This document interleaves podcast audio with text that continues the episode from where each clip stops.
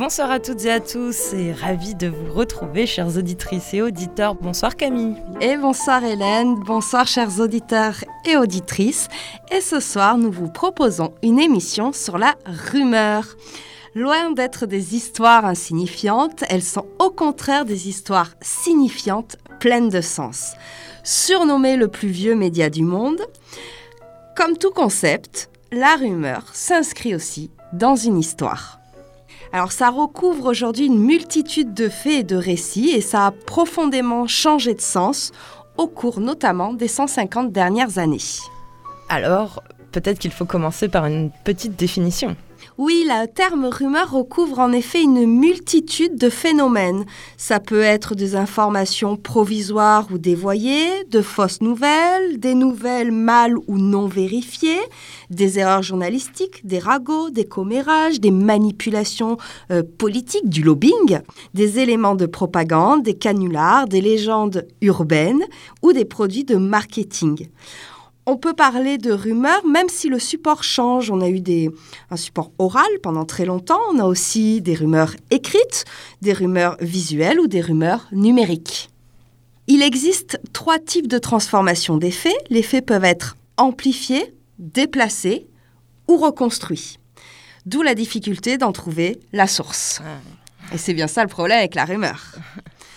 Edgar Morin, sociologue, nous disait même que la rumeur est une histoire fabuleuse reposant sur un échafaudage mythologique. Donc on a besoin de la linguistique, de la psychologie et de la sociologie pour comprendre ce phénomène-là. On peut faire même un parallèle avec les mythes et légendes hein, qui sont là depuis le début de l'humanité, où ça s'appuie sur l'ignorance des peuples, la force de l'imaginaire et la transmission orale avec un rôle de l'explicatif. Et le goût des histoires? Et le goût des histoires, évidemment, puisque la rumeur, en fait, a toujours été associée à la parole humaine. Hein. C'est un sujet de toute conversation depuis que l'humanité a acquis le pouvoir du verbe, et ça transcende même les modes d'organisation sociale. Alors, la, rumeur n'a pas toujours le même sens hein, selon les époques, tu le disais au début Oui, euh, on pourrait dire qu'il y aurait une sorte de premier temps, à partir du moment où c'est rentré dans le lexique français, hein, du XIIe au XVIe siècle, où la notion de rumeur, ça prend vraiment la notion de nouvelle, de renommée. Puis une deuxième période du XVIIe et au XVIIIe siècle, hein, où là c'est plutôt assez vide, on n'a pas grand-chose autour de la rumeur. Et enfin la, troisième phase qui débute au XIXe siècle, on pourrait dire c'est, c'est l'âge d'or, c'est, l'explosion. Hein. C'est exponentiel après d'ailleurs à partir du 19e siècle. Ça, ça n'arrête pas et, on, et elle se multiplie et elle change plein de fois de support. Bah, pour bien commencer, vous connaissez notre, notre goût pour euh, les listes de mots. Alors forcément, euh, pour parler de rumeurs, on, est obligé de faire un petit entrave à notre règle. Et là, on a choisi d'évoquer des, des, verbes. Hmm, qui se rapportent à la parole et plutôt euh, à une parole qui serait négative. C'est parti. Bavarder. Causer. Papoter. Deviser. Jaser. Jacter. Babiller jacasser, bavasser, commérer, jaspiller, cancaner, baratiner, caïter, colporter, discourir, raconter, babler, déblatérer, discuter, répandre, cacter, confabuler, dégoiser, jaboter, parloter, babiner, converser, lantiponner, potiner, bagouler, broder, palabrer, Tailler une bavette. Bluffer. Ragoter. Murmurer. Placoter. Piailler. Tchatcher. Blablater. Barjaquer. Jabiasser. Coasser. Médire. Gazouiller. Caneter. Dénigrer. Claboter. Pépier. Bavoter. Babler. Bagouler. Mouliner. Cabasser. Broutasser. Bouffeter. Dabérer. Piapiater bataliser, bagoter et jaspiner. Camille, grande amie des dictionnaires. Oui, alors là, euh, il y a beaucoup de termes d'argot, hein, jaspiller, tout ça. Moi, je trouve ça assez joli, en fait, même si c'est négatif, c'est ce que ça veut dire. Mais le, la sonorité est plutôt euh, sympa. Beaucoup en lien avec les oiseaux, d'ailleurs. Oui, ou les animaux aussi. Hein, gazouiller, gazouiller, tout ça, euh, caneter. Alors aujourd'hui, on va surtout se centrer hein, plutôt sur une approche un peu sociologique. Donc il y aura moins de perspectives euh, historiques, même si on fera des petits euh, points histoire. Et on va euh, laisser de côté tout ce qui est Antiquité, Moyen Âge pour plutôt se concentrer sur les périodes contemporaines. Lorsqu'on s'intéresse à la rumeur, on s'aperçoit très rapidement qu'on utilise un discours médical pour analyser la rumeur on dit que les rumeurs se répandent, contaminent, infectent, attaquent. On est dans la pathologie du corps social. Hein. Et donc affirmer que ces rumeurs sont des infections virales, c'est leur attribuer un comportement néfaste, hein, alors que l'esprit humain est tout à fait capable de refuser une rumeur, de refuser de l'entendre ou euh, de ne pas la répéter ou de ne pas la modifier. Les rumeurs sont vraiment objets de sens. Hein. Et euh, comparer une rumeur à un, virus, c'est faire preuve de fatalisme, comme si on pouvait rien y faire mmh. sur la rumeur. Bah justement, pourquoi est-ce qu'on colporte une rumeur? Parce qu'on a un certain attrait pour les nouvelles et pas uniquement une simple information euh, d'intérêt pragmatique. On aime les choses un peu inédites, un peu originales. Ça permet aussi de partager des émotions. Hein. On s'insurge des mêmes choses, on est choqué par les mêmes choses, on se fait peur avec les mêmes choses. Et puis, on, en parle aussi pour se convaincre, puisque ça permet de, calmer ses propres angoisses. S'il croit lui aussi à cette rumeur, ben, ça veut dire que je suis pas toute seule avec mes angoisses d'alligator dans les égouts de New York, par exemple. Et puis, ça peut permettre de se libérer, ça peut être aussi, on va dire, une façon d'attirer l'attention. Je connais la dernière rumeur. Et puis, c'est aussi parler pour parler, tout simplement. Donc ça, je comprends très bien pourquoi on colporte, parce qu'on aime parler. Voilà, l'espèce humaine, nous, sapiens, on aime parler. Mais par contre, pourquoi on les croit? Parce qu'on en a vu d'autres, quoi, du coup. Parce que parfois, on va évoquer une source crédible. La sœur d'un copain qui travaille à l'hôpital. Mmh. Tu vois. Euh, parce que la source est fiable. Si cette personne nous a déjà donné des infos qui se sont vérifiées par la suite. Et puis aussi parce que ça peut être une sensibilité. Ça correspond à mon cadre de référence, à mes affects du moment. Il y a des preuves qui appuient cette rumeur. Il y a des, et puis, l'esprit humain a tendance à préférer les explications complexes à la chose la plus simple. Et il y a aussi le pouvoir de la répétition. À force d'entendre, on s'en imprègne. Et ça permet aussi d'avoir l'impression d'appartenir à une communauté. On croit la même chose. Bah, du coup, est-ce que tu peux continuer à, nous donner un peu comme ça ce qui fait les, caractéristiques en fait de la rumeur? Alors il y a en gros sept grandes caractéristiques hein, de la rumeur. Elle peut avoir des conséquences, comme on le verra dans cette émission. Il y a vraiment eu des, des rumeurs qui ont des conséquences tragiques pour certaines personnes. Elles sont anonymes, ça c'est vraiment la base. Elles se diffusent en masse. Elles se présentent comme une vraie version des choses. Elles sont actuelles et scénarisées et elles ont à la fois une diffusion informelle mais aussi formelle parce que parfois elles peuvent être récupérées par des médias. Cosette de Boudoir, émission sur les bruits qui courent. La rumeur fonctionne autour de trois effets, la réduction, l'accentuation et l'assimilation pour qu'une rumeur fonctionne, il faut à la fois la simplifier, mais il faut ajouter des détails qui puissent la rendre concrète. Si tu restes trop vague, on va pas croire à ta rumeur. Mmh. C'est le petit détail qui fait le crédit, quoi. C'est ça. Alors, ce qui est important, c'est que chaque rumeur a évidemment son public, à qui elle s'adresse, mais aussi son bouc émissaire. Oui. Et ouais. Mmh. Les sociologues qui se sont intéressés un petit peu à, ce principe de la rumeur disent qu'il y a six types de rumeurs. Hein. celle qui est née dans un événement, celles qui portent sur des acteurs cherchant à prendre parti d'un événement, celles qui portent sur les détails d'un événement, celles qui ont une intention manipulatrice, celles qui partent de rien et celles qui sont euh, lancées à dessein. Voilà, c'est un petit peu les. On pourrait les classer euh, selon ces, petits items. Et puis, euh, on peut la combattre, hein, la rumeur, puisqu'on a ce qu'on appelle l'anti-rumeur, c'est-à-dire l'anéantir, hein, la déconstruire totalement, le démenti, dire ce n'est pas vrai, changer l'image de la rumeur, c'est-à-dire la modifier pour qu'elle euh, soit à ton avantage, ou la prévenir. C'est ce qui a été fait souvent pendant les, guerres. Hein? Ou la contre-rumeur, lancer encore un truc faux. encore pire, encore plus gros. Faudra écrire aux sociologues pour leur dire. Dans le langage de, tous les jours, la, rumeur, ça peut être un, argument de déqualification, arrête ta rumeur. Ça peut être aussi une méthode d'accroche selon la rumeur, un outil de diffusion, tu connais la rumeur, une plaisanterie, non mais c'est une rumeur, Et on pourrait dire finalement de la rumeur, elle avance toute seule par elle-même. Mm. Voilà, elle n'a pas euh, besoin de grand-chose. Alors maintenant qu'on a un petit peu planté le décor, on va pouvoir euh, s'intéresser à, à d'autres phénomènes voisins de la rumeur. Une rumeur, c'est une information non vérifiée qui circule. Non vérifiée, ça ne veut pas dire faux. La base de toute rumeur, c'est un phénomène inexpliqué. Les rumeurs partent d'un- événement un peu traumatisant qu'il faut expliquer. Bon, il faut trouver quelque chose, parce que la la douleur est trop forte. Il faut arrêter de prendre les gens qui croient les rumeurs pour des imbéciles, etc. La rumeur, elle naît de l'incrédibilité. Mais les choses n'arrivent pas par hasard. Cette rumeur, elle a un fondement. La rumeur, c'est ce que vous avez envie de croire. Et c'est ce que vous pouvez croire.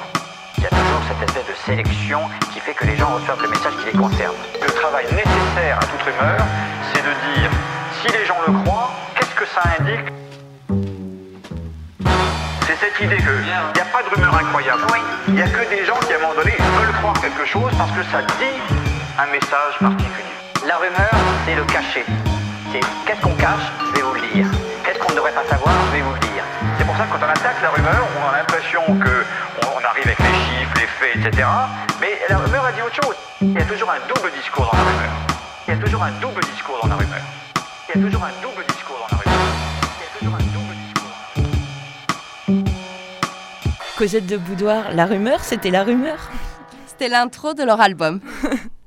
Alors comme je vous le disais, la rumeur, elle a des phénomènes qui sont voisins, qu'on connaît bien. C'est le ragot, tout Mhm. simplement, le potin, Oh ouais. le commérage, Mhm. la légende urbaine, mon préféré.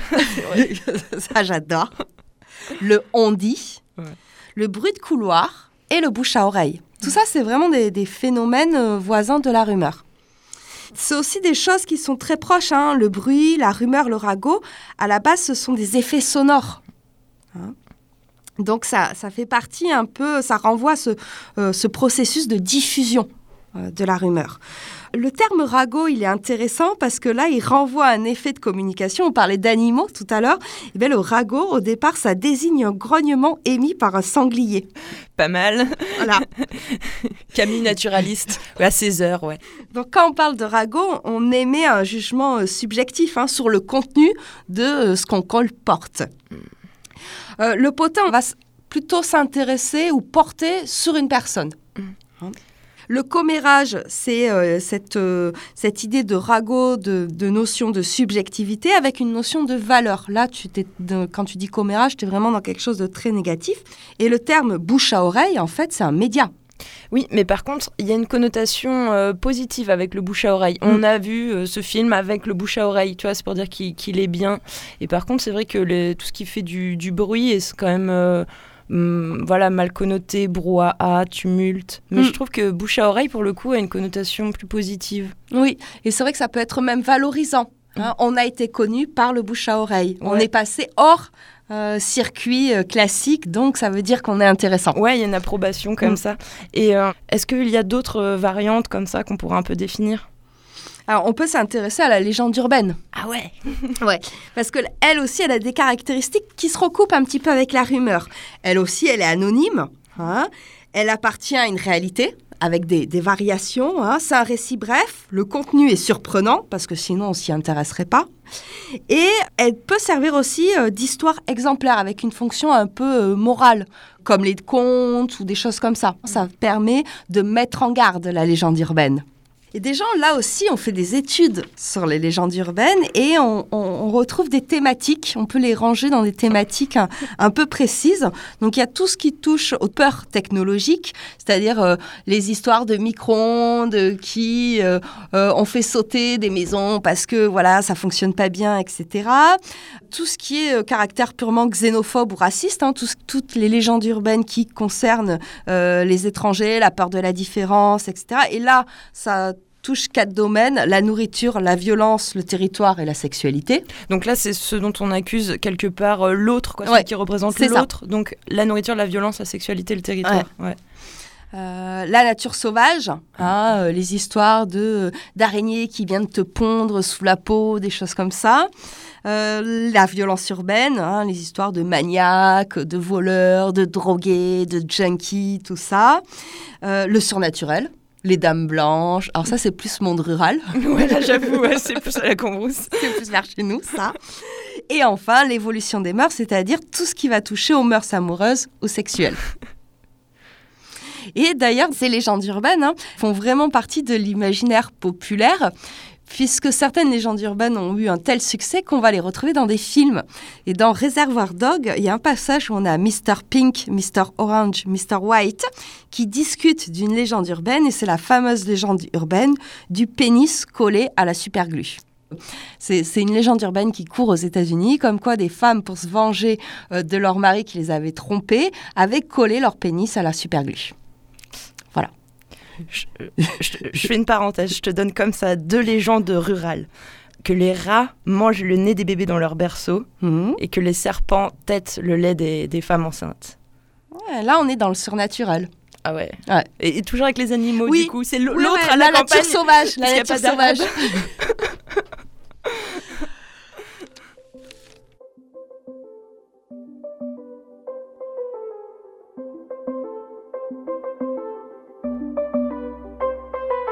Il vit là sur les langues pendues, prêt à tomber dans l'oreille d'un bavard. Elles aiment bien le manger tout cru, les grandes bouches, sa histoire.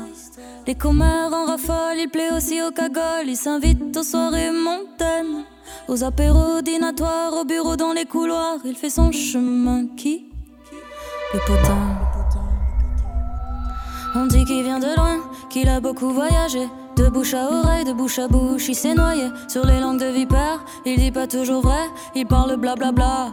Est-ce que tu connais? Ça fait bla blabla, blabla, blabla, blabla, blabla, blabla, bla, ha ha ha. Si t'entends pas le bla blabla, blabla, ça veut dire qu'il parle de toi. Ah ah ah ah ah.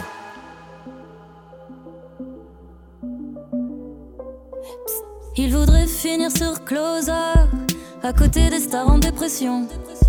Tirer le portrait de Bieber, parce qu'il sait que ça gagne beaucoup de pognon. Faire de la haute couture pour Sandrine, lui tailler son plus beau costume. Dire à toutes ses anciennes copines qu'elle a encore triplé de volume. Le potin. On dit qu'il vient de loin, qu'il a beaucoup voyagé. De bouche à oreille, de bouche à bouche, il s'est noyé sur les langues de vipère. Il dit pas toujours vrai, il parle blablabla. Est-ce que tu connais? Ça fait bla blabla, blabla, blabla, blabla, blabla, blabla, bla, ha ha ha. Si t'entends pas le bla blabla, blabla, ça veut dire qu'il parle de toi. Ah ah ah ah ah. Si t'entends pas le bla blabla, blabla, ça veut dire qu'il parle de toi. Ah ah ah ah.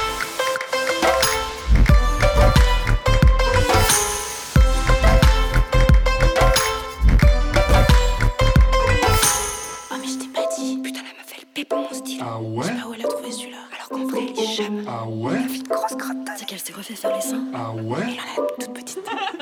Ça fait bla bla bla bla bla bla bla bla bla bla bla bla bla bla ha ha ha Si t'entends pas le bla bla bla bla bla ça veut dire qu'il parle de toi ah ah ah ah ah Bla bla bla bla bla bla bla ça veut dire qu'il parle de toi ah ah ah ah ah Si t'entends pas le bla bla bla bla bla ça veut dire qu'il parle de toi ah ah ah ah ah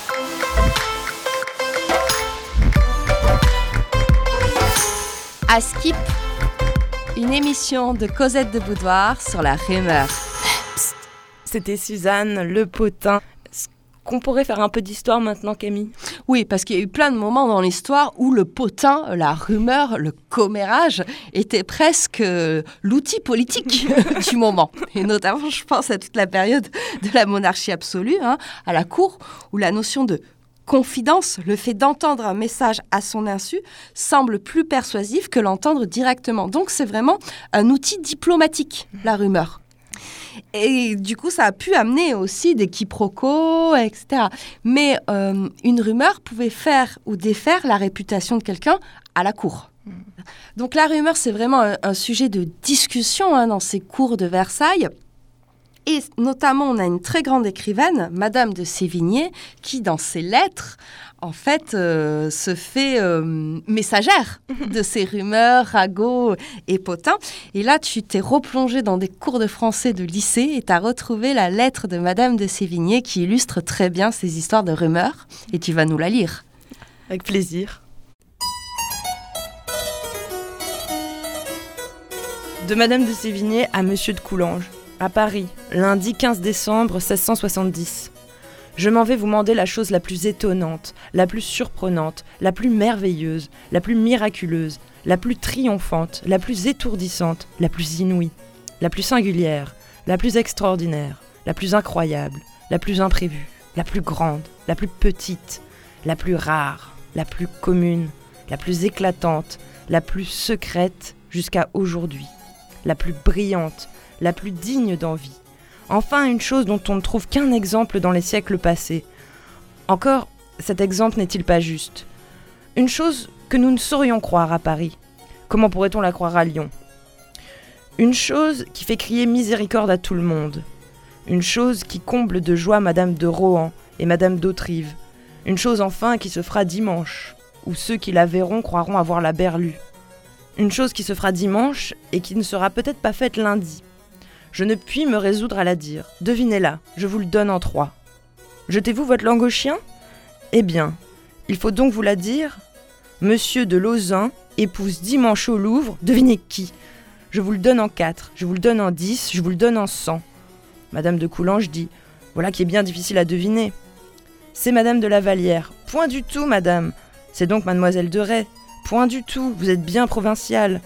Ah, vraiment, nous sommes bien bêtes, dites-vous. C'est Mademoiselle Colbert? Encore moins. C'est assurément Mademoiselle de Créqui. Vous n'y êtes pas.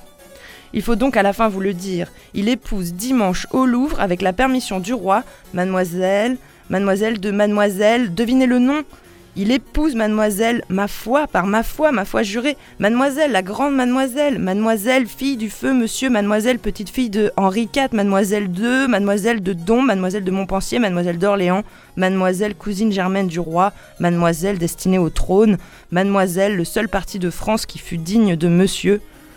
Voilà un beau sujet de discourir. Si vous criez, vous êtes hors de vous-même. Si vous dites que nous avons menti, que cela est faux, qu'on se moque de vous, que voilà une belle raillerie, que cela est bien fade à imaginer. Enfin, si vous nous dites des injures, nous trouverons que vous avez raison. Nous en avons fait autant que vous. Adieu. Les lettres qui seront portées par cet ordinaire vous feront voir si nous disons vrai ou non.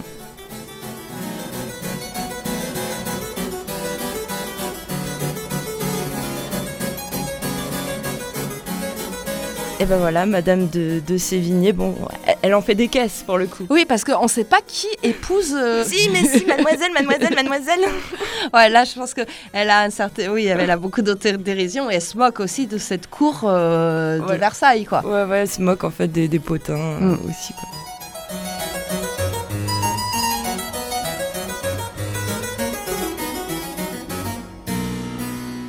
XVIIIe siècle, on a euh, six longues périodes de disette et de blé, hein, parce que là, voilà, on était chez les aristos, etc. Là, on va redescendre un petit peu, on va aller retrouver le, petit peuple.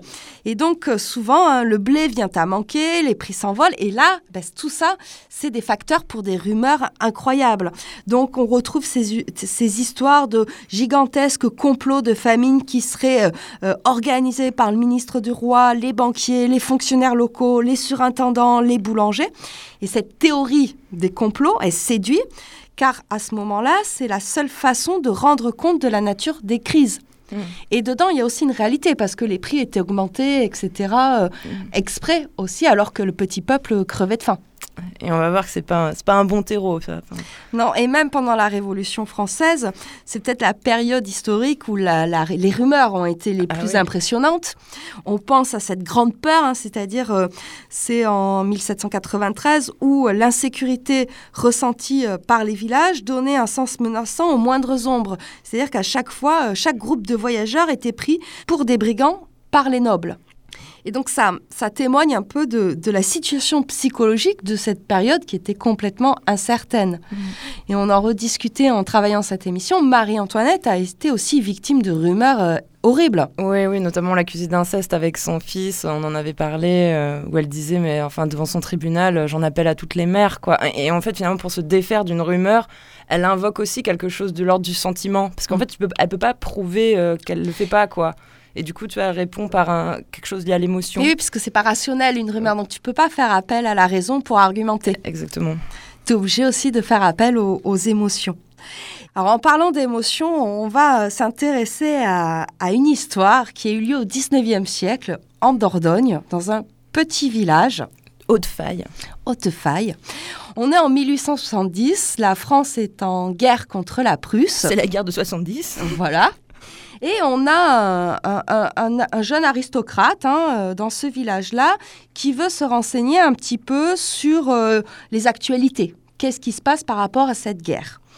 Et euh, lorsqu'il demande ce qu'il passe, on lui dit, eh ben voilà, telle personne aurait crié Vive la Prusse. Et donc lui, il dit quoi Vive la Prusse et pourquoi pas à bas la France, quoi. De manière assez ironique. Sauf que son propos est très mal compris.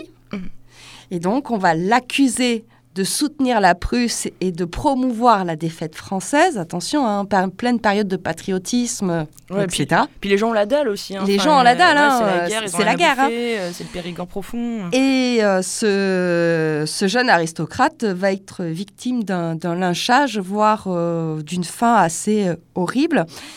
Et Jean Telet, euh, l'écrivain, a adapté euh, ce fait divers du 19e siècle en roman. Et ce roman s'appelle Mangez-le si vous voulez, et on va vous en lire un petit extrait. Des cendres de lui montent vers le ciel tout bleu, le ciel chanteur qui le réclame. Il quitte donc ces délices-là, ce désagrément qui n'eut pour tourner pire. Les cendres de son corps s'élèvent enfin en paix, au-dessus du monde imbécile et des abîmes sourds de ces gens coupables d'un crime qui les a dépassés. Mais, oh que cette chair cuit maintenant dans son jus, c'est un triste dénouement. Plusieurs demandent C'était qui? Ils ont massacré un homme tout l'après-midi sans même s'inquiéter de qui il était. Nous faisons griller un fameux cochon. Devenu surtout poulet à la broche, la peau des cuisses, épaules, grésille, boursoufle, s'enfle de cloques emplies de graisse bouillonnante. Celle-ci crève et coule, brillante, on pourrait dire appétissante. Dommage de laisser perdre cette graisse, regrette seulement Bess. Si quelqu'un veut y goûter, une mère sort un pain de six livres de son panier, elle en découpe des tranches. Avec une spatule, elle recueille le gras coulant vers les coudes grillés et l'étale sur des tartines qu'elle offre aux enfants. Mangez, mangez les petits. Ces temps-ci, ce n'est pas tous les jours qu'on peut mettre quelque chose sur votre pain. Soufflez dessus, c'est chaud. D'autres tartines imbibées de graisse humaine fumante tournent autour du bûcher et d'honnêtes gens s'en nourrissent. Ça quel goût? On dirait du veau. Ah bah, c'est bien horrible. C'est bien horrible, surtout que ce caractère barbare de l'événement, hein, le fait d'avoir été lynché, avait été encore amplifié par des rumeurs qui avaient été attribuées au maire, qui aurait dit qu'il en fait, il aurait mangé. Mm. D'accord? Il n'a pas été mangé pour de vrai, il a juste été lynché. hein. mais c'est la rumeur qui a rajouté que les habitants avaient fait preuve de cannibalisme. D'ailleurs, en prononçant le mot horrible, j'ai l'impression que dans toutes les intros de films d'horreur, il y a une rumeur. Hmm, ouais, ça peut être une base de, de scénario. Hein Il y a ce petit truc qui est présent, tu sais. Donc dans ce 19e siècle, c'est aussi euh, l'âge d'or des folkloristes. On a vraiment un intérêt pour les légendes contemporaines. Il y a même des, des magazines spécialisés à l'époque. hein. Et euh, par exemple, on a des choses, euh, c'est beaucoup articulé, les rumeurs sur les nouvelles technologies, l'arrivée du chemin de fer, tout ça, où il y a plein de choses qui courent, parce qu'on connaît pas et que c'est un moyen aussi de- d'appréhender les choses. Ouais, la nouveauté, Mm. euh, tout ça. L'autre moment clé où, où les rumeurs explosent, c'est pendant les guerres, et notamment pendant les guerres mondiales. hein, puisque là, du coup, on se retrouve avec des, des rumeurs qui circulent partout dans le monde, donc elles sont d'autant plus amplifiées. Et euh, notamment pendant la Seconde Guerre mondiale, on avait des rumeurs systématiques autour, là aussi, des pénuries alimentaires. On retrouve nos crises, euh, nos disettes du 18e des apparitions surnaturelles qui aideraient les combattants. Ça, c'était plutôt pendant la Première Guerre mondiale, pendant les tranchées. Ah Hein, Voilà, où il y aurait des dames blanches qui venaient les aider, etc. des rumeurs, évidemment, de trahison ou d'invention d'armes secrètes. Mm. Et on a, euh, aux États-Unis, pour lutter contre ces rumeurs, on avait mis en place des rumors clinics. Hein, de- à partir des années 40. Et euh, le but de ces euh, organismes, c'était d'anéantir les rumeurs et d'éviter que les journalistes euh, les relaient. Donc, ils travaillaient avec les services de renseignement euh, militaires. Et c'était en fait pour lutter contre d'autres formes de propagande euh, ennemie, par exemple. T'as vu maintenant les sites d'infos font ça, c'est vrai ou fake, euh, tu vois, de décrypter. euh. Ouais, mais c'est vraiment, c'est ça, ça prend naissance hein, pendant euh, pendant ces, ces périodes où finalement on est sur des choses qui sont mondialisées.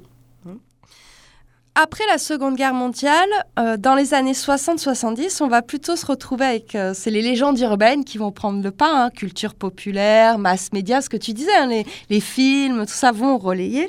Et donc c'est surtout des histoires euh, d'horreur qui vont être relayées, par exemple des autos euh, stoppeuses qui disparaissent sur les bords des routes, des dames blanches là aussi qui apparaissent. Hein. Euh, et là, on retrouve les maisons hantées. Euh, bah, c'est un peu toutes ces histoires qu'on se racontait môme aussi. Hein. comme bah, les alligators dans les égouts de New York. Oui, celle-là, je l'aime beaucoup. Et moi, ma préférée, celle qui, pour moi, a été la plus racontée, qui a la durée de vie la plus longue, c'est les histoires de décalcomanie au LSD. Bon, elle n'était pas venue jusqu'à moi, faut la raconter quand même du coup. Eh bien, alors, elle est sortie en 70, elle a été réactivée en 80, 90 et dans les années 2000. Et donc, en gros, les images de Malabar, il y aurait du LSD dessus. Et donc, il fallait surtout pas que les enfants se les... euh, Se mettre le petit tatouage à l'éponge. Voilà, là. parce que sinon, ils allaient prendre du LSD. Une grosse perche. ouais. Ouais. Mais bon, pour l'instant, ça c'est jamais... on n'a jamais vu de Malabar au LSD. Bon. Légende urbaine. T'en as d'autres comme ça, des rumeurs? Il y en a une très très célèbre en France, c'est la rumeur d'Orléans. Jeanne d'Arc. Non. Non. Celle-là aussi, c'est une rumeur. en fait, on est en mai 69. Et donc, c'est les boutiques de centre-ville qui sont prises pour cible. On parle d'enlèvement invisible de jeunes filles qui disparaissent dans les cabines d'essayage. Ah, je suis sûre que t'en as entendu parler, ça. Mais non, Mais t'as pas entendu parler de ces histoires? Non. Pourtant, à l'époque, c'est énorme. Et la presse va le relayer. Il y aura même des, enquêtes hein, de la préfecture de police. Et donc là, je vous ai trouvé un petit article de presse de l'époque qui nous dit Le samedi matin 31 mai, la place du marché devient une zone cyclonale. Les ménagères venues de l'agglomération orléanaise s'indignent et s'effraient. Des attroupements se forment autour des magasins tout proches. Les clients se sont rarifiés à l'extrême en ce jour de grosses ventes. Lynch, un commerçant, se sent environné par la haine. Il devine ou entend le N'allez pas acheter chez les Juifs. Dans la boutique de Sheila, Jeannette Bucky, qui tient seule son commerce depuis qu'elle est séparée de son mari, se sent en état de siège et attend l'irruption d'une meute. Déjà la veille, chez Alexandrine, le mari d'une employée était rentré brusquement et s'était saisi de sa femme en lui hurlant Tu ne resteras pas une minute de plus ici. Donc en fait, ces histoires d'enlèvement de jeunes filles qui disparaissent dans les cabines d'essayage, elles disparaissent évidemment dans les, dans les boutiques de commerçants juifs. D'accord. Comme c'était, soi-disant, eux qui répandaient la peste aussi au Moyen-Âge, finalement. les Le bouc sont- émissaire. Voilà, c'est un bon bouc émissaire ouais, pour les rumeurs. Ouais. euh. Donc cette histoire-là, on ne la trouve pas qu'à Orléans. C'est ce qui est fabuleux. C'est-à-dire qu'en 59, on la trouve à Paris, à Limoges, Toulouse, Tours, Douai, Rouen. En 66, on la trouve à Dinan et Laval. 69, Orléans, Poitiers, Grenoble. 70 à Amiens. 71 à Strasbourg. 74 à Chalon-sur-Saône. 1985 à Dijon. 1987 au Québec et en 90 on la trouve à Rome et à Montréal. Et je suis sûre qu'elle va ressortir bientôt. Oui, c'est ça. Puis il faut dire qu'à chaque fois, elle est réadaptée selon le terreau local. Donc, c'est plus forcément les juifs, mais c'est l'ennemi local. Du Oui, coup. ça peut être l'arabe du coin, Oui. ça peut être le chinois, voilà, un bouc émissaire à chaque fois. Voilà, c'est ça. À cette époque-là, il y avait vraiment une enquête. Euh, la presse régionale avait diffusé euh, cette info-là. Les journaux nationaux aussi s'en étaient intéressés. Et diverses organisations s'étaient mobilisées. Et à l'époque, Edgar Morin était euh, sociologue et avait profité de cette affaire-là pour vraiment s'intéresser et analyser le phénomène de la rumeur. Et ce qu'il en déduit, c'est que la presse joue un rôle très très important pour la naissance d'une rumeur, notamment en publiant en amont des articles plus ou moins douteux. Mhm. C'est ce qui s'était passé à Orléans.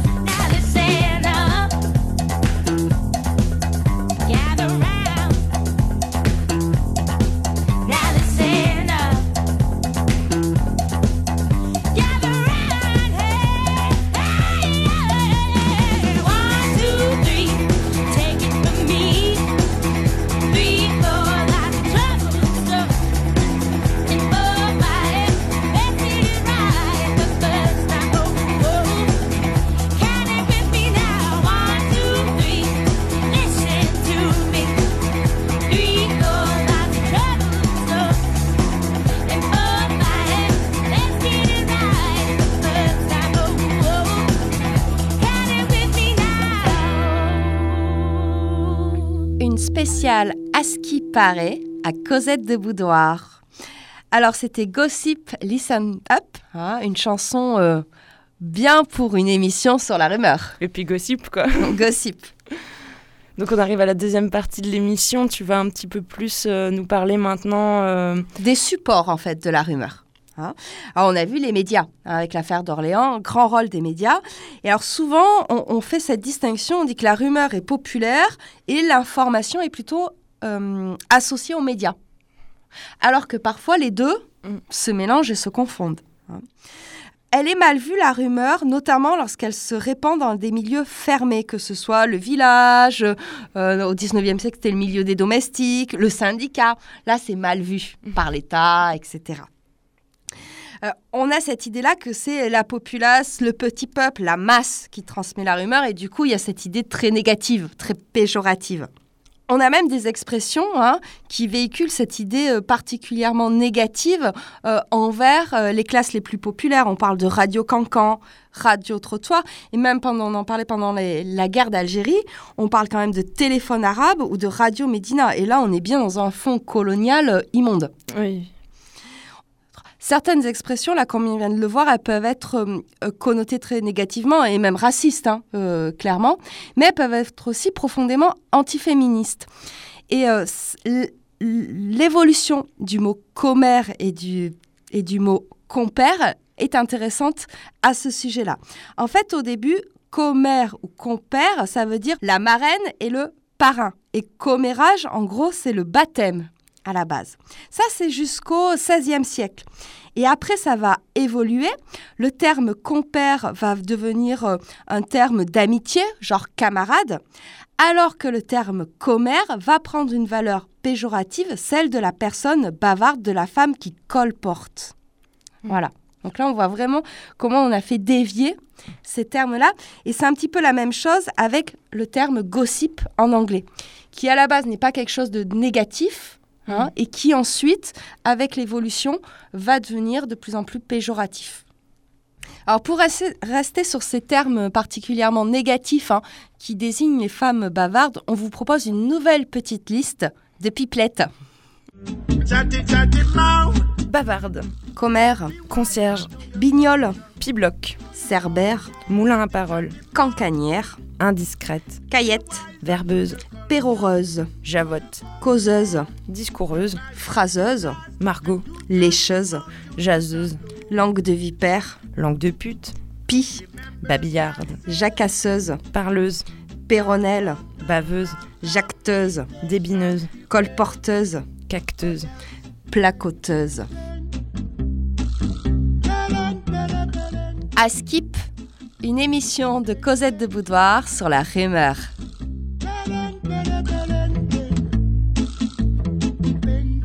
On pourra en mettre beaucoup au masculin, mais pour une fois, non, on a tout passé au féminin.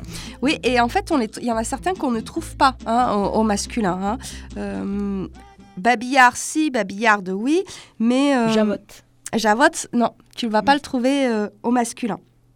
On a un rôle des femmes hein, euh, dans les rumeurs, puisque on l'a vu, historiquement, les rumeurs étaient souvent euh, axées sur euh, l'accès euh, aux denrées.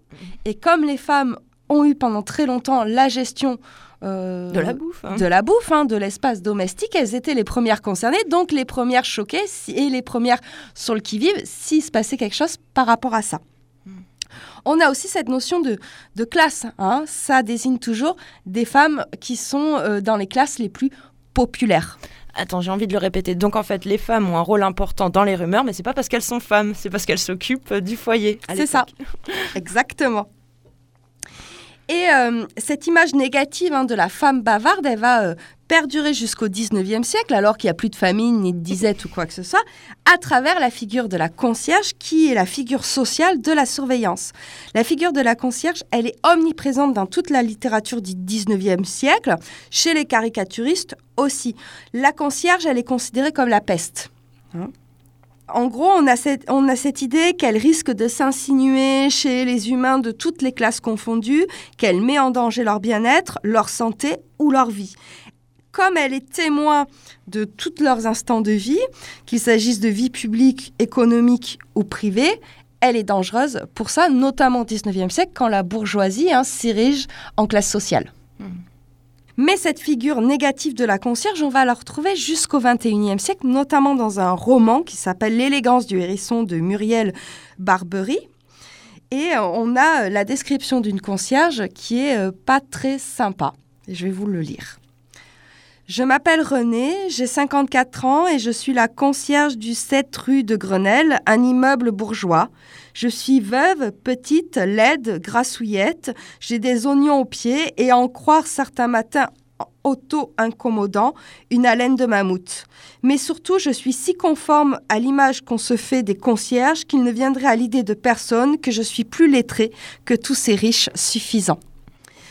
Donc on voit bien dans cet extrait qu'on a les pires clichés associés aux femmes, c'est-à-dire que c'est une femme bavarde, euh, pas agréable, presque une anti-femme objet.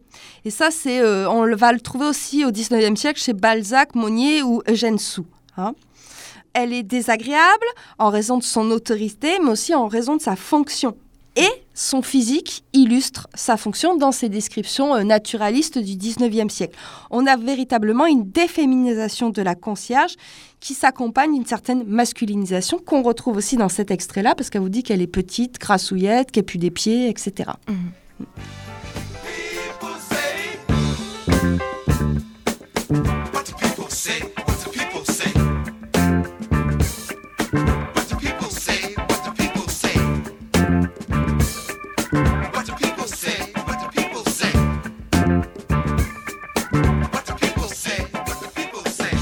Les rumeurs ont toujours existé.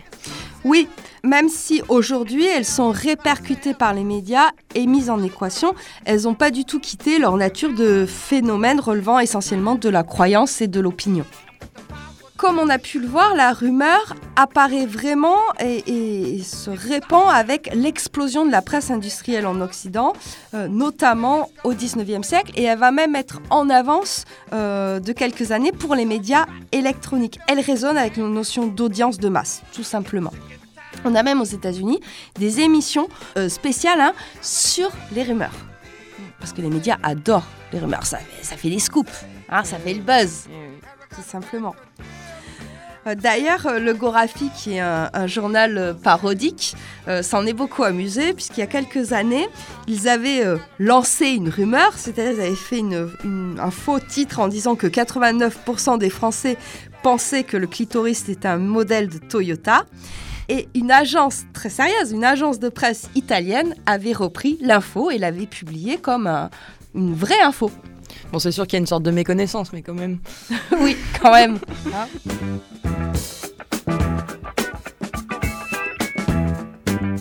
Tu sais pas quoi? À Skip, c'est une émission de Cosette de Boudoir sur la rumeur. La rumeur aussi, elle est très importante, comme on a pu euh, le voir dans les faits divers. hein. c'est la figure du corbeau. Ah oui. hein, avec l'affaire du petit Grégory, tout ça. Bon, non, je me recentre. Ouais, ouais, affaire sensible et tout. Aujourd'hui, avec Internet, la rumeur, elle peut être amplifiée, hein, mais là aussi, on a des sortes de garde-fous ou de limites qui ont été posées avec ces sites qui vont analyser les infos pour te dire si oui ou non c'est une rumeur. Ouais, alors tu t'as répertorié le, le site euh, snoops.com euh, pour les USA et le site euh, Hoaxbuster pour la France. Mais d'ailleurs, Hoax, c'est le nom en fait d'une rumeur Mm. sur Internet. Font un fait faux hein, sur Internet. Et, et ces sites-là ont, ont, euh, ont beaucoup d'audience, hein, il y a beaucoup de gens qui les consultent, etc. Surtout que c'est pas, euh, ils appartiennent pas à des institutions que ça, ils ont une certaine liberté. Donc ça leur permet aussi d'avoir un regard plus juste et d'être euh, peut-être mieux respectés par la population. Parce que évidemment, quand on parle de rumeurs, on, parle, on pense aussi aux théories du complot. Ouais. Hein. En fait, qu'est-ce que c'est que le complotisme? C'est le fait d'interpréter systématiquement l'histoire et ses événements sous le prisme d'un grand complot national ou international avec l'aide de théories.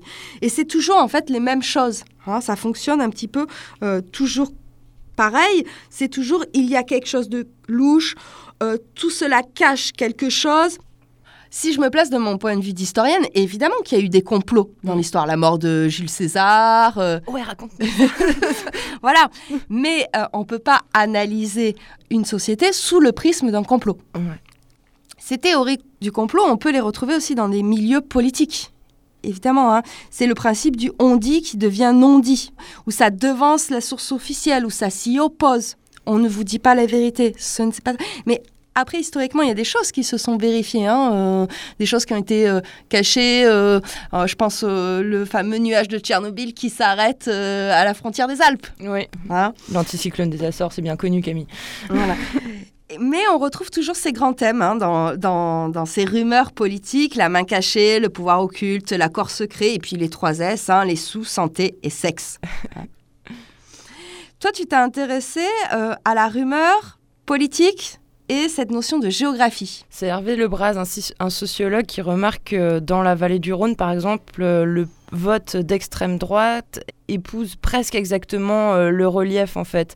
Et que le long des fleuves, euh, tu vois, le vote d'extrême droite est plus fort. Ça se vérifie aussi en vallée de la Garonne. Et c'est parce que dans les vallées, euh, il y a une es- ça circule plus. Mm. Toi qui viens de la montagne, tu sais qu'on qu'on qu'on colporte pas de rumeurs au-delà de 1000 Ça met plus longtemps, en fait. Voilà. Elle met plus longtemps à arriver, la rumeur. Il y a personne qui passe. Voilà. Donc du coup, elle a le temps de se dégonfler Un peu, entre ouais. temps. Mais c'est vrai que on parle de l'extrême droite. hein, cet imaginaire du complot est très très présent. Et c'est aussi leur fond de commerce. Hein. Oui. Et là, pareil, on retrouve toujours les, mêmes choses. hein. C'est une minorité malveillante qui fait partie des élites. hein. Or, souvent, ça peut être les juifs. hein. Là, en ce moment, c'est plutôt le, les communautés LGBT qui auraient, voilà, Ouais. qui auraient devancé les juifs et, et- et pris le pouvoir. Et donc, tous ces gens-là sont des conspirateurs. Ils sont très peu, mais très puissants. Et la majorité de la population est complètement euh, manipulée et ne sait rien au complot. Et en fait, euh, il n'y en a qu'une toute petite partie qui dénonce et qui combattent euh, ce complot-là. On parle de l'extrême droite, mais ces théories du complot marchent aussi très bien dans le milieu d'extrême gauche. hein. Et notamment parfois aussi chez les anarchistes ou des organisations progressistes. Bakounine, hein, un grand théoricien anarchiste du 19e siècle, était aussi un complotiste antisémite. il, il y croyait à mort. Ça a l'air presque de te faire de la peine, hein, du coup. Ah, ce Bakounine sur les nanas, il est pas super cool, quoi. Bon, Il est pas féministe. il est pas féministe. Donc, on voit bien que ça marche des deux côtés.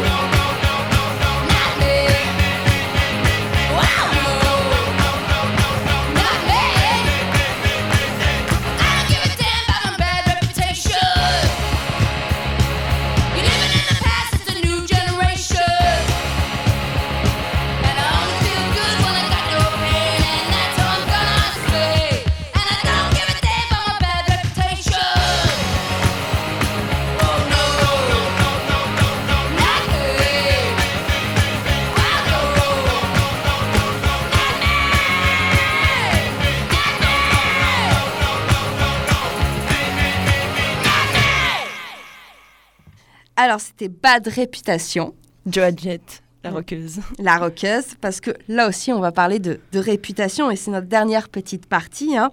La réputation, c'est un construit social. hein. Avec Internet, aujourd'hui, on parle même de extimity. Ah. Hein, intimité? Ouais. Extimité. Ouais, ouais, mais j'avais compris comme intimité, extimité. On avait vu euh, qu'il y a une véritable perspective historique. hein. Le- la rumeur, le ragot, c'est un moyen de dis- discréditer les femmes, notamment euh, dans des procès, hein, où euh, le poids de l'opinion devient essentiel sur les stéréotypes partagés de tous et toutes. Est-ce que tu mets les procès en sorcellerie Et euh, voilà, je pensais à ça. Parce que dénoncer, hein, la rumeur dit que c'est une sorcière, c'est la première étape judiciaire. C'est aussi le- la rumeur ou le ragot un moyen d'annuler la parole des femmes. Ça, on avait vu avec l'insulte salope. C'est une salope, elle n'a pas parlé. Eh bien, on en parlait d'ailleurs euh, dans- chez les adolescents. euh, voilà, que la, la- la réputation, c'est vraiment euh, important et que finalement, on voit aussi les filles avoir un souci de leur réputation, se soucier de la réputation des autres. Et oui, perdre sa réputation au collège, c'est perdre sa place. Ah ouais. Et c'est aussi un moyen, c'est un outil pour maintenir dans une case, dans une norme. C'est-à-dire que si tu t'écartes de la norme, tu n'as pas bonne réputation. Et avec Internet, aujourd'hui, on parle même de irréputation. Hein, ça devient un élément de la réputation elle-même. Et ça devient aussi un, un concept. hein, un concept et un outil de communication, notamment pour les entreprises, etc. Il faut avoir une bonne réputation, une bonne irréputation. Mais on peut rencontrer, euh, dans ces histoires de réputation et d'Internet, on peut rencontrer de très grosses dérives. C'est aujourd'hui le phénomène du revenge porn, hein, en français la vengeance pornographique. Qu'est-ce que c'est? C'est diffuser sur Internet des images à caractère sexuel sans le consentement de la personne concernée. Généralement, ton ex, en fait. Voilà. Dans l'immense majorité des cas, les victimes sont des femmes et les auteurs des ex. hein. Alors, il n'y a pas de statistiques en France, mais aux États-Unis, pour une rupture sur dix, c'est la réalité. Donc c'est énorme, c'est un phénomène vraiment qui, qui prend de l'ampleur. Et euh, au Royaume-Uni, les stats montrent que ça touche majoritairement des femmes entre 20 et 30 ans. Hein? Oui, c'est des femmes aussi qui sont à une période où elles sont euh, particulièrement euh, actrices de leur vie et, et, donc du coup, il faut là aussi saper hein, euh, leur pouvoir d'action. Il existe un des centaines de sites revanchards sur Internet et euh, dès qu'il y en a un qui, qui est fermé, il y en a un autre qui s'ouvre et on est en gros à 300 000 visites quotidiennes sur ces sites-là. Alors en France, il faut savoir que c'est puni, c'est deux ans d'emprisonnement et 60 000 euros d'amende et c'est une loi qui est assez récente qui date de 2016. Euh, face à ce revenge porn, alors on a dit que ça touchait en majoritairement des femmes, hein, mais il y a eu aussi des hommes hein, qui ont été touchés par, euh, par ce- ces phénomènes-là, mais euh, de manière beaucoup plus minoritaire. Face à tout ça, il y a tout un mouvement qui est en train de se mettre en place qui s'appelle Stop Ficha. Alors qu'est-ce que c'est euh, que euh, ce terme Ficha Ficha, hein, ça désigne ces groupes qui affichent sur les réseaux sociaux les photos et les vidéos intimes de jeunes filles ou, voilà, ou de femmes hein, sans leur consentement. Donc, c'est des, des assos, hein, qui Stop Ficha, qui essaient hein, de mettre euh, fin à ces groupes, ces réseaux qui, euh, qui, font, qui véhiculent ces images pornographiques sans le consentement de la personne. Euh, c'est une forme de violence, évidemment. hein. Et on est à la, à la croisée entre le revenge porn et le slut shaming, hein, le fait de euh, décrédibiliser ou de décrier une femme pour sa tenue, son attitude, etc. Donc ces groupes-là, Stop Ficha, collectent les preuves et essaient de faire fermer euh, ces plateformes où elles circulent. C'est assez compliqué parce que dès qu'un compte saute, ben, d'autres sont créés. Alors il y a certaines euh, plateformes, etc., qui aident en permettant l'identification des harceleurs, etc. Mais il y a d'autres euh, applications où ils partent du principe que c'est la liberté, donc on n'y touche pas. On a une pensée pour le candidat LREM de la mairie de Paris. Et oui, pour lui, il a été victime de revenge porn, hein, Ouais. clairement. Hein. Euh, alors, par exemple, euh, le réseau social euh, Snapchat est entré en partenariat notamment avec le ministère des droits des femmes pour un petit peu sensibiliser ses utilisateurs aux infractions que représentent le revenge porn et le cyberharcèlement. À l'inverse, Telegram, hein, qui est complètement crypté, refuse, lui, d'identifier euh, les personnes qui pratiquent le revenge porn. Alors, il existe évidemment des plateformes hein, euh, à votre disposition pour signaler si vous êtes victime euh, de revenge porn ou de harcèlement ou de cyberharcèlement. Hein. C'est notamment, je vais vous en donner deux, Pharos et Net. Ce sont des chats qui, sont ouverts 24 sur 24, 7 jours sur 7. Et donc, ça vous permet de signaler et d'être accompagné par ces associations-là pour faire retirer les images ou euh, dévoiler l'identité des harceleurs. she eat one crack a day. Girl, well, I heard that bitch was married to Tim and started fooling with Trina. Well, I heard that bitch got hit by three zebras and a monkey. I can't stand the bitch nowhere. When I walk up in the piece, I ain't gotta even speak. I'm a bad man, my jump a y'all people ain't got it like me. I ain't studying these crows. Need to talk what you know. Stop talking about who I'm just mad it ain't chose.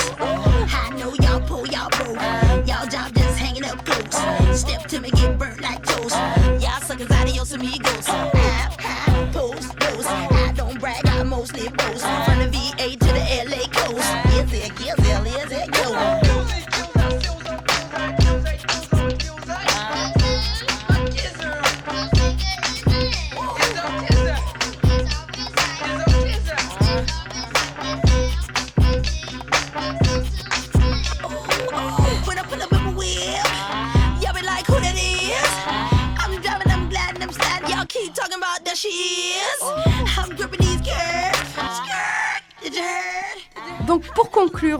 Pourrait dire que le succès d'une rumeur ou d'une légende euh, tient au fait qu'elle doit être fortement structurée, qu'elle est multithématique et surtout enracinée. En fait, à travers les rumeurs, une société parle de ses propres questionnements et euh, ça traduit aussi des conduites collectives. La rumeur est toujours vue comme quelque chose de négatif, hein, de faux, de fantaisiste, d'irrationnel, alors que finalement elle peut être un phénomène populaire parce qu'elle nous rend social et elle fonctionne comme un ciment social. Si on a, c'est qu'on sera plus des hommes. Si on arrête de colporter des rumeurs, c'est qu'on aura perdu notre humanité. C'est un petit peu ça. Et ce que tu disais, hein, ça fait, c'est, le propre de la nature humaine aussi que de se raconter des histoires. Ah oui, oui. Il n'y aurait pas d'art sans ça. Enfin, Voilà. Alors cette émission a été préparée avec La rumeur de Pascal Froissart, le livre Rumeur de Jean-Noël Capferré et La rumeur d'Orléans d'Edgar Morin. C'est vrai que j'étais surprise de devoir citer Edgar Morin en intro dès le début. Ouais, Ouais. dès le début. Et j'ai oublié Rumeurs et légendes urbaines de Jean-Bruno Renard. Merci beaucoup Camille. Vous pouvez aussi retrouver euh, cette émission de Cosette de Boudoir euh, sur euh, notre audio blog Arte Radio Cosette de Boudoir, bien sûr sur les ondes de, de Décibel et Jet FM. Et visitez notre page Facebook bien sûr.